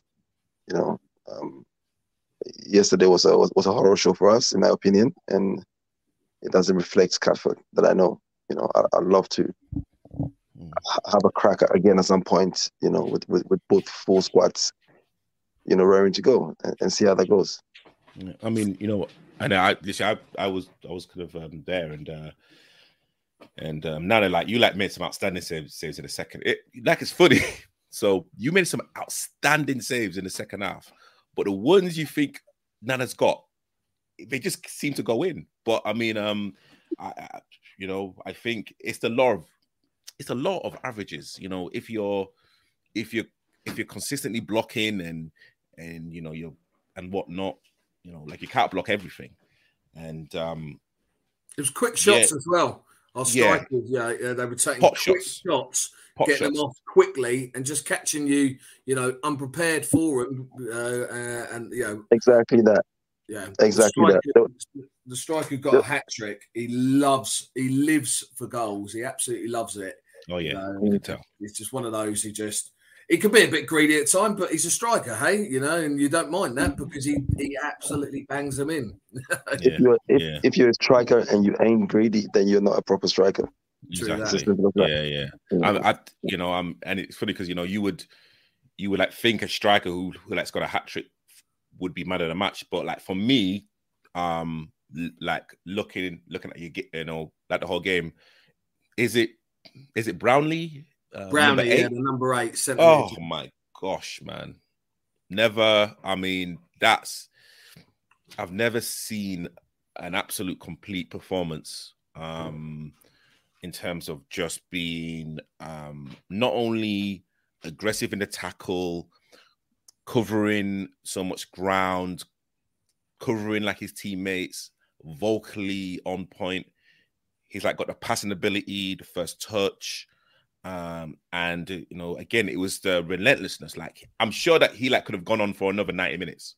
Oh yeah, he's super fit. He's uh he's a fire he's a fireman, um, and he does he's into CrossFit. Okay. He keeps himself fit.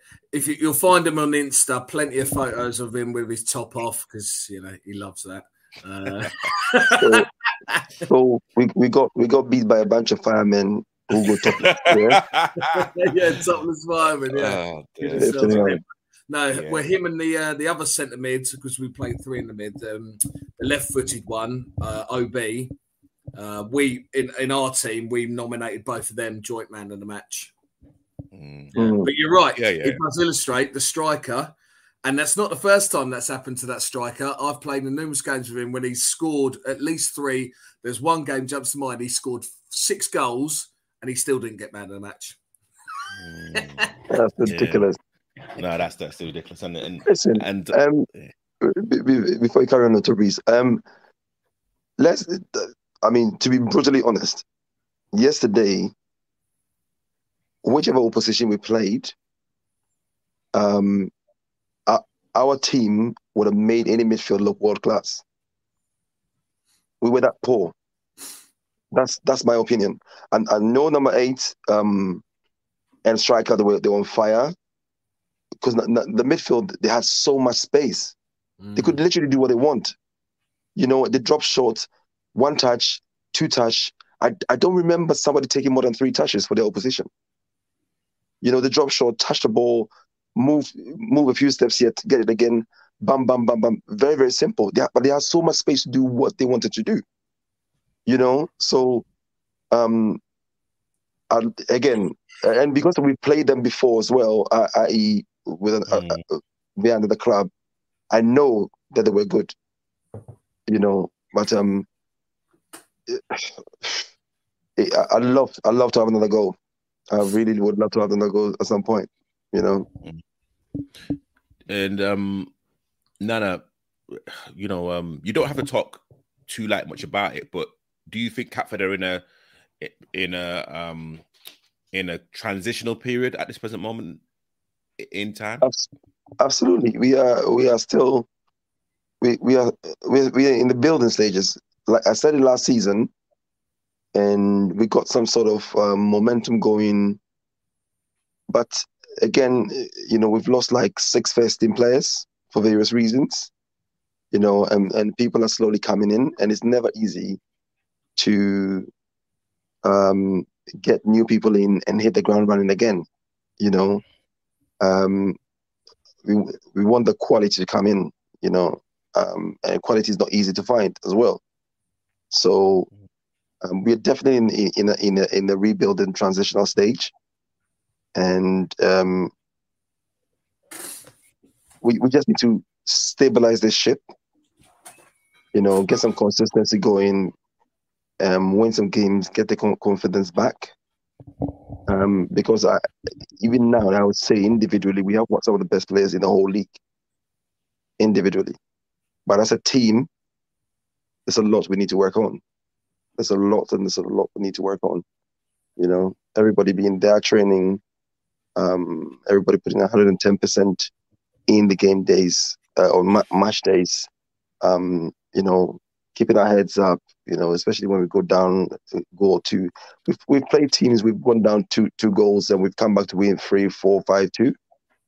You know, um, but yesterday that fighting spirit like that, I, I didn't see it, and it showed that we haven't played a lot of games and we haven't been together for so long. It showed there's so many things you can pick up about the Catholic team, you know, which I'm, uh, uh, um, you know, I've you, know I've always have praise for my for my team and um, I always think for my team. But yesterday, I, I, really wasn't happy at all. And we need to really put that behind us ASAP and, um, you know, get back to the basics and, um, you know, show what we're capable of. Simple as that. So um, I, I had a few conversations, with, of course, with Owen and uh, Herne Bay's gaffer and uh, a few other players. And uh, they said, you know, just just just don't talk us up. You know, we like going, you know, we like to go underneath the radar. No, no, this that's not happening today. Sorry, I'm I'm, I'm sorry, Owen. Herne Bay are a serious team. Pe- teams out there who are who are still in the in the London Vets um, competition. Herne Bay, and again, we were even talking about it on the on you know on the sideline. Herne Bay have a conveyor belt of teams, not only Vets teams, but they've got an open age team. You have a semi pro team, I believe, as well. So mm. um, so like you know, Herne, so Herne Bay are not a flash in the pan type of team. They're they're very organized and they have their resources correctly done. Herne Bay are going to be serious contenders for this year's London Vets Cup. Mark my words, they will literally give anyone a game. Oh, I mean, if you're kind of looking at um, West Fulham, charcoal. You know, you I've got definitely 100%. I've got to put Herne Bay in that category. I mean, Nana. Yeah, yeah, yeah, yeah. Even better on uh, on on on on 4G. So teams better watch honestly, out. Yeah, honestly, te- uh, yeah. I mean, I mean, they're a lot better than um, when we when we played them before, right? A lot better. Oh, absolutely, absolutely. That, that, that there were similar patterns, especially the triangles. Yeah. And the movement they really interchange a lot. And again, if you're not clued on, you will you'll get rolled over like really, really quickly. Very quickly. You know, and yeah, they played a lot better than than than, than before as well. So I agree with you, Joe They they like play with aggression and passion where it's very direct, but they know how to play football. I in the second half, their fullback, their right fullback, made it literally made a 40 yard run, made a sliding tackle on our left back, and ran all the way back. And literally, without even breaking a sweat. And Owen at centre back, he was on cruise control. Owen was in cruise control.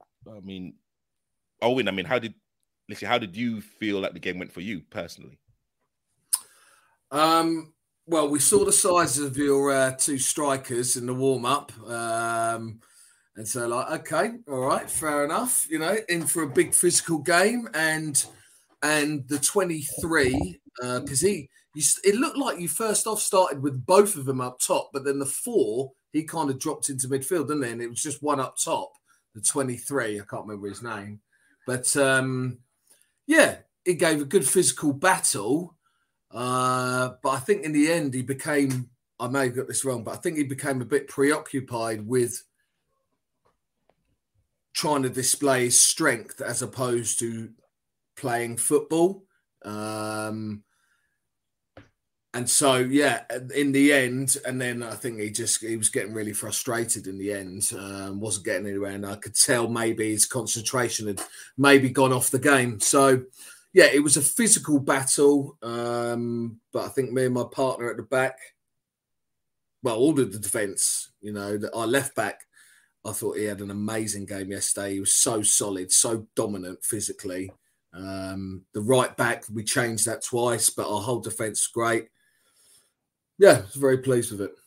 Cool. Uh, and one thing I'd I'd like want want to say, and actually I kind of picked this up straight away. Um, and we and like we we all talk about respecting the officials um, from from like kids league all the way to to like masters as well. And there was an incident that happened, and um, Nana was very vocal during the game. And I know that you spoke to the referee afterwards. I'd love to know what you said to the referee afterwards, Nana.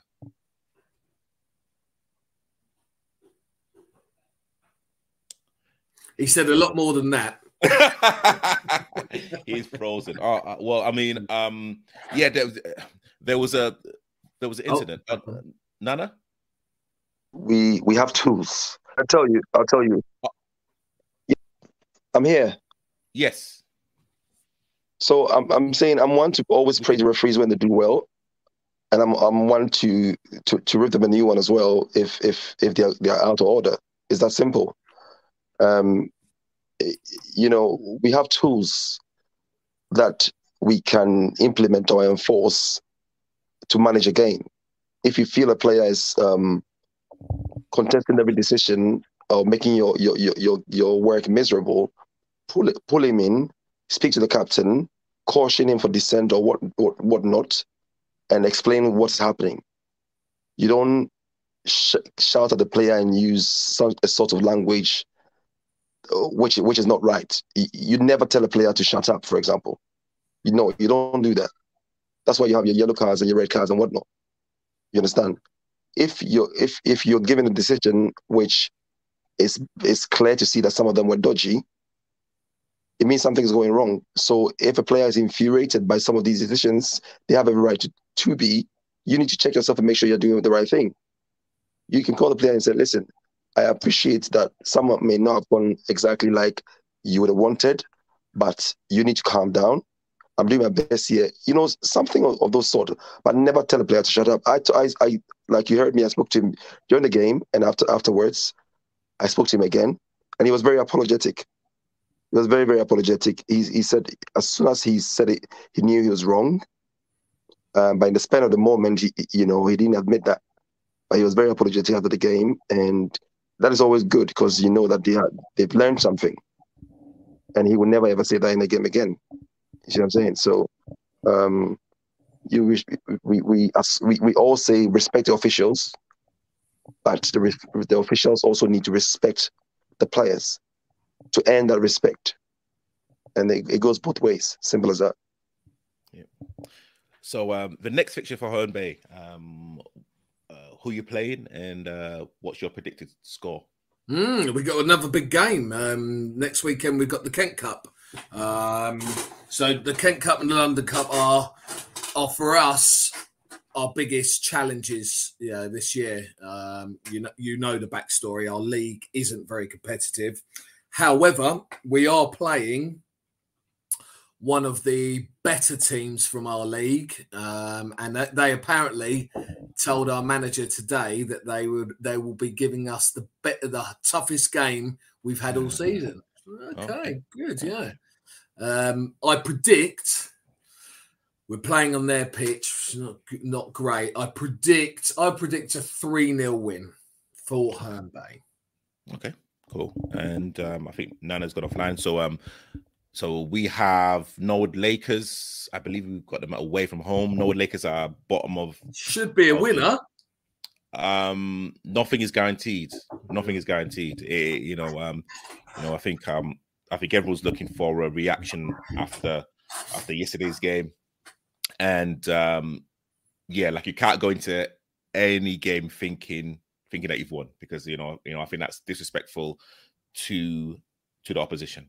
Mm. Um, and um, you know, at this present moment in time, uh, we have to regroup, um, and um, you know, we have to we have to make sure that like we do the right things in the right places. So yeah, um, we've got Norwood Norwood Lakers away, um, and uh, yeah, we'll just we'll just see what happens really. So, uh, but no, um, uh, yeah, just to let you know, um, Owen, and to anyone else out there who whose whose teams are still in the competition, we will be doing a live draw next week, Monday. Um, we were going to do one tomorrow, but uh, because of the weather, a lot of games got called off. Ah. So, um, so I, so I believe um, a lot of the games will be happening next next week. So we'll be having a live draw next week, Monday evening. Uh, I will actually let you know, and uh, I'll let the audience know.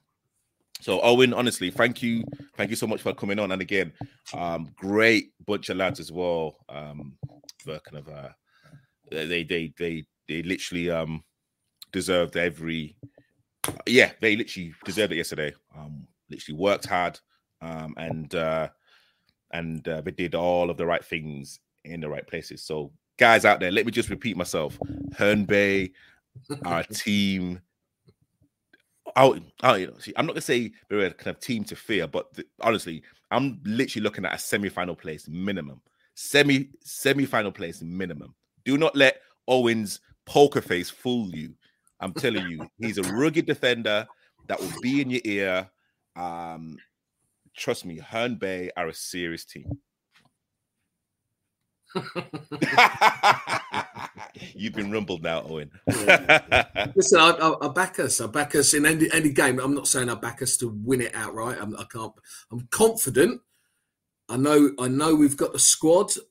Um, it's all about whether we can get them there on the day. That unfortunately was a bit of a challenge for us last year, but we still got to the quarters.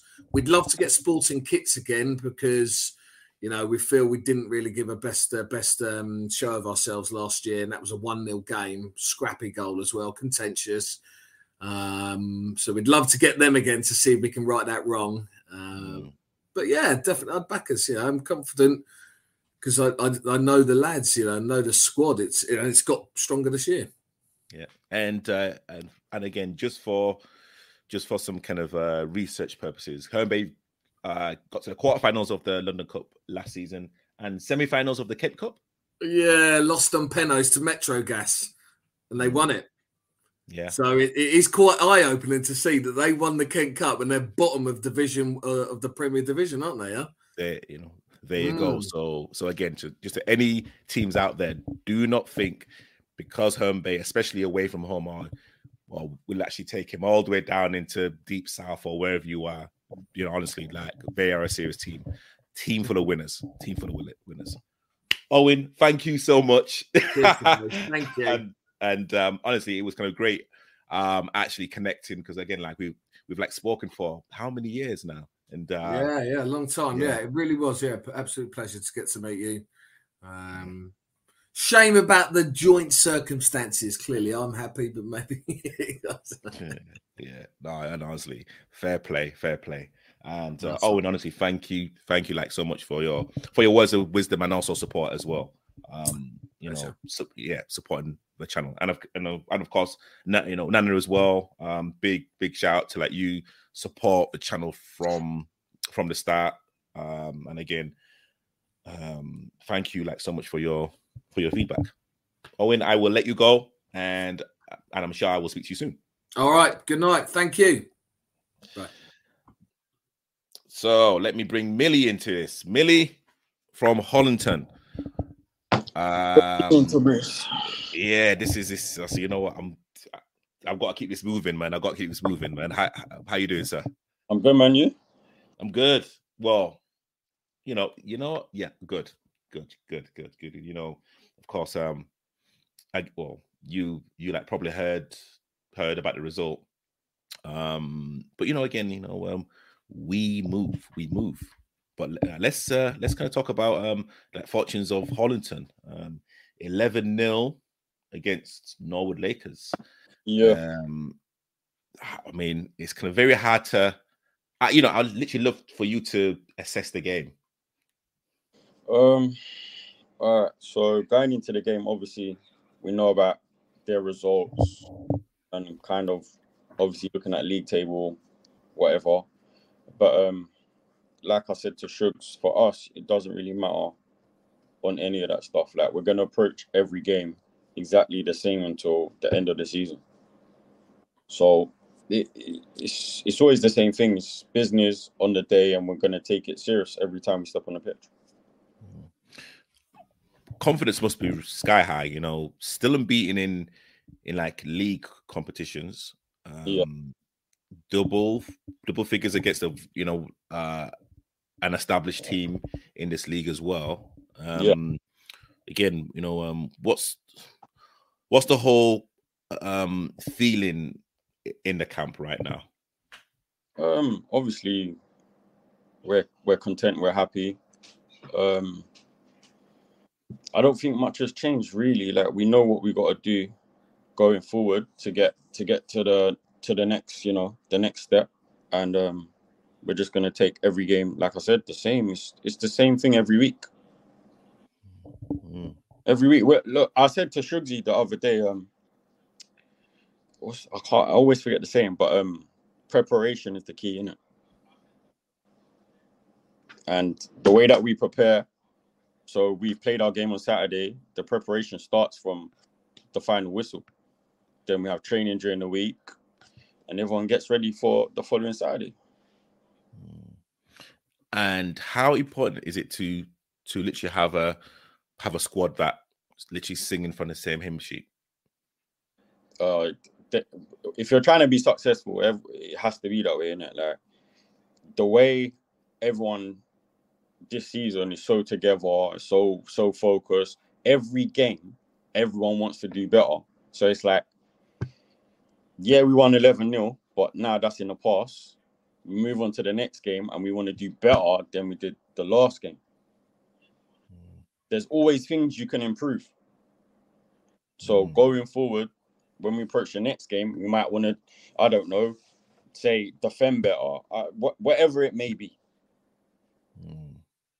And and um correct me if I'm wrong. I don't think you guys have entered into the the London Vets Cup, right? I'm not too sure. I've not seen your name. But only in the League Cup. Oh, yeah, League Cup. And uh do you know the the reason why you didn't enter the the um London Vets? I think um, from from talking to the manager, it was kind of he didn't know where he would be with you know like the amount of players he might have, so he didn't want so much pressure on on the team as a whole if he didn't have the players to go in all those cups. I think that's that's kind of like where he was getting out with, and his focus is the league. And um with the players that you have no not yeah, squad. Um do you think your manager has has a well not a starting 11 but you know there's kind of certain players that he relies and trusts uh to to literally get the guys going Yeah, I think every every, every team should have that. You're always gonna have your your core that probably pick themselves, and then whoever's available. You know, everyone people get injuries and commitments on Saturdays. People got families and stuff. So, but from from our perspective, I don't really think our team is changing much week after week. And I mean, certain de- certain games we've had, he's got like 20 people available. He can only pick 17. and and with the 16 or 17 that actually come um how how like do you keep everyone engaged um you know players that are not getting you know minutes or you know what's the what's the kind of communication like Uh, well, he's told everyone from the beginning Like we've we had a meeting at the beginning of the season, and he's he's put it up there so everyone kind of knows where they stand on on regards of that. But I think I think every I think every week we've had 17 and everyone's played. So it's it's everyone's getting getting on the pitch. Do you know what I'm saying? You might not get, I don't know, you might not get the minutes that you want, some people, but they're still playing a part and they're still important part of of the family. And uh, for you personally, are you, you know, are you kind of happy with your p- performances so far? Yeah, hundred percent. Um, this team right now, playing playing in this team and playing a part of this team, I don't I don't think I've enjoyed football as much as I am now in years. Like every week, I can't wait to just Saturday turn up, pack my bag the night before. Do you know what I'm saying? It's just it's just a it's a good feeling all round. All round, it's just it's nice. Obviously, it's better when you're winning, but like I said to you, the way that we prepare, I don't expect anything less than than for us to go out there and win. And like you know, there's a like a lot of people say, you know, in terms of um confidence and ability and hard work, if if like everything is right, then literally you like have the perfect team. And um Hollington, you know, literally have that mix almost right. Yeah, I think I think we've got a good platform. I mean, the the forget the players, like the manager, the staff behind the scenes, like everyone has an important role to play, and they they do it to their best ability. It's just on on the day we for us as players to turn up, and when they're doing all that hard work, is to you know let us show our appreciation by going out there and doing what what we can do. Um, regarding the media side of Hollington, yeah. Um, do you do you guys record your game or was it just the final that you that you recorded? No, the final the final was the only game that we've recorded, but we we get um some people record like the goals and stuff, but um like we don't record the actual the actual you know like game. Mm. And literally, how how important is it for for masters teams, vets teams to to let you now start creating a footprint, a digital footprint of goals, games, personalities, because actually what you guys do re- really well, um, you like have a almost like a player profile. Yeah, yeah, yeah. And and um and I've not seen that in vets. Uh and again that that kind of makes me want to know more about Hollington and actually makes me want to know more about the individual players. Um yeah. you know, that's yeah, I mean how how important is the digital side of um, oh, I guess like for any team, it's it's as important as you, as you make it as a team.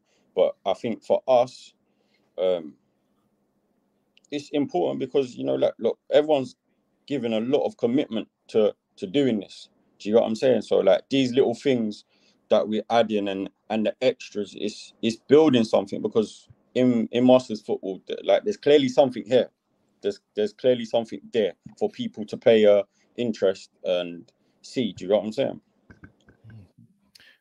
There's been a lot of talk, and and I've mentioned it on like my like platform, and like I've had private conversations about um probably merging some of the teams from Div One to Div Two. Yeah, um, is that something you think that will benefit the league? Um, and you know, is it something that that you you like personally would would like love to be in, involved with? Yeah, look, hundred percent at at any level football you play, you want you want to be playing the best teams. You want every week to be competitive. Excuse me. Um, so I think merging, especially this season, and being involved in in um, Division Two and seeing little things that are happening, I think it's really important important going forward that they do something like that because, I mean, how how else are they going to keep players engaged and want want to turn up? because like you know you playing division two yourself like there's a lot of teams that i don't really feel like they're taking it serious enough for the teams that do want to take it serious no it's true I, and and um and I've not and I've not really you know really really said it, but I'll I'll, I'll probably say it now. Is that you know I'd say in the next three to five years, a lot of the teams that we're talking about or that we know will have folded. Yeah. Um, I'm kind of sure. thinking myself, some of the teams that we played this season already, are they even going to make it to the end of the season? I mean, how, how if you're a manager and you're putting in all your time and effort to running a team and running a football club, and you're turning up every week and and getting results that let's be honest, no team should be getting beaten like some of these teams are getting beaten. How how do you then the following week gather eleven players to, to want to turn up and pay money to come and play football? Very true. It's not easy. It's not easy. You've you've like seen how like close it is at the top. You know, you've got Wallenham, Seagas, yourselves, um, ourselves as well. Yeah, there's um there's, there's four teams, and I'm sure there's like another team as well. Um, I can't figure out the name. Is it Kuya? Um, how how is it Kuya? But like Yeah. there's but there's about Oh, yeah, five. yeah. Like yeah, you know, there's it's about five teams, and you're like the only teams. So I believe that are still unbeaten in the league, but one of them are doing well. Yeah, Seagas are still unbeaten. Sorry, um, as well. Like it, like the competition is is um fierce in this league. yeah, yeah. It's it is. But Mm. the only way to win is keep winning, play everyone, and we'll see what happens after there. But I, I personally, and I know my teammates, we can't. We want to play everyone. We're like, if we could play everyone now, we would. Yeah.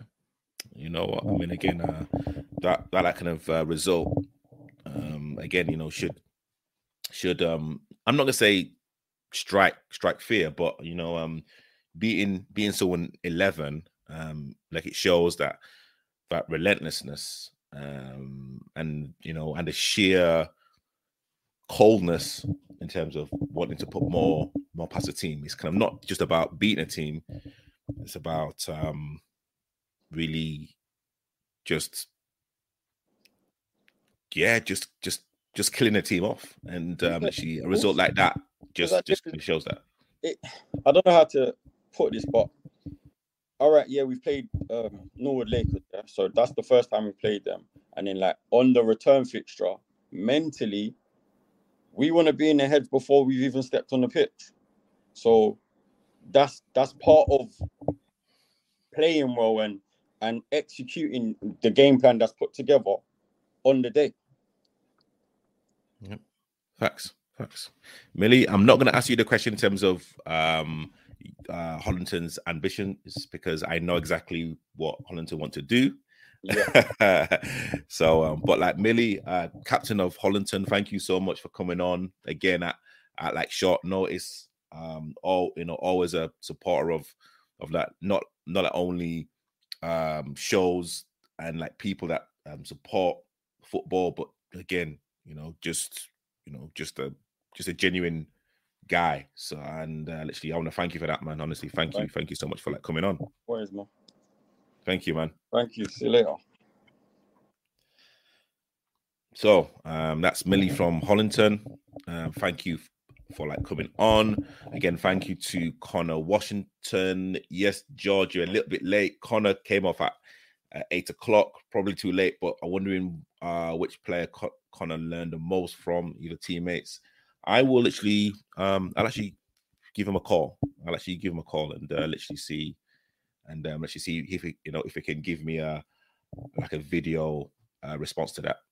So I will actually do that for you, um, George. And again, George, big, big supporter of of the show. Um, Paul Barrett came in when Nana was talking. Nana all um always talking honest and, and like sense. Um Hollington have come in said um big up Skip and great show. Thank you again to to like the Hollington guys. Um and again uh big big shout out to like everyone that's um tuned in. Conor Washington, um, Millie, um, Owen, Nana, um, everyone that's you know you know that's been watching. Just to let everyone, just let everyone know that I have a show on Monday called the Starting Eleven. Please tune in eight o'clock. Um, they'll be talking about uh, the, the Arsenal Chelsea game, the Liverpool Spurs game. Um, and it's a non-stop banter. So please tune in every single Monday at eight o'clock live. Please again get your comments and suggestions in. Um, again, I've got a show on on Friday. Um, I'm a partner uh, of the Sunday Football League, and again, I have a show next week. So again, thank you so much for like tuning in. My name is Fabrice of the Amateur Football Platform. Um, and yeah, just kind of uh, follow, subscribe on Instagram, TikTok, and YouTube. Have an amazing weekend, guys. Um, and again, thank you, thank you everyone for tuning in.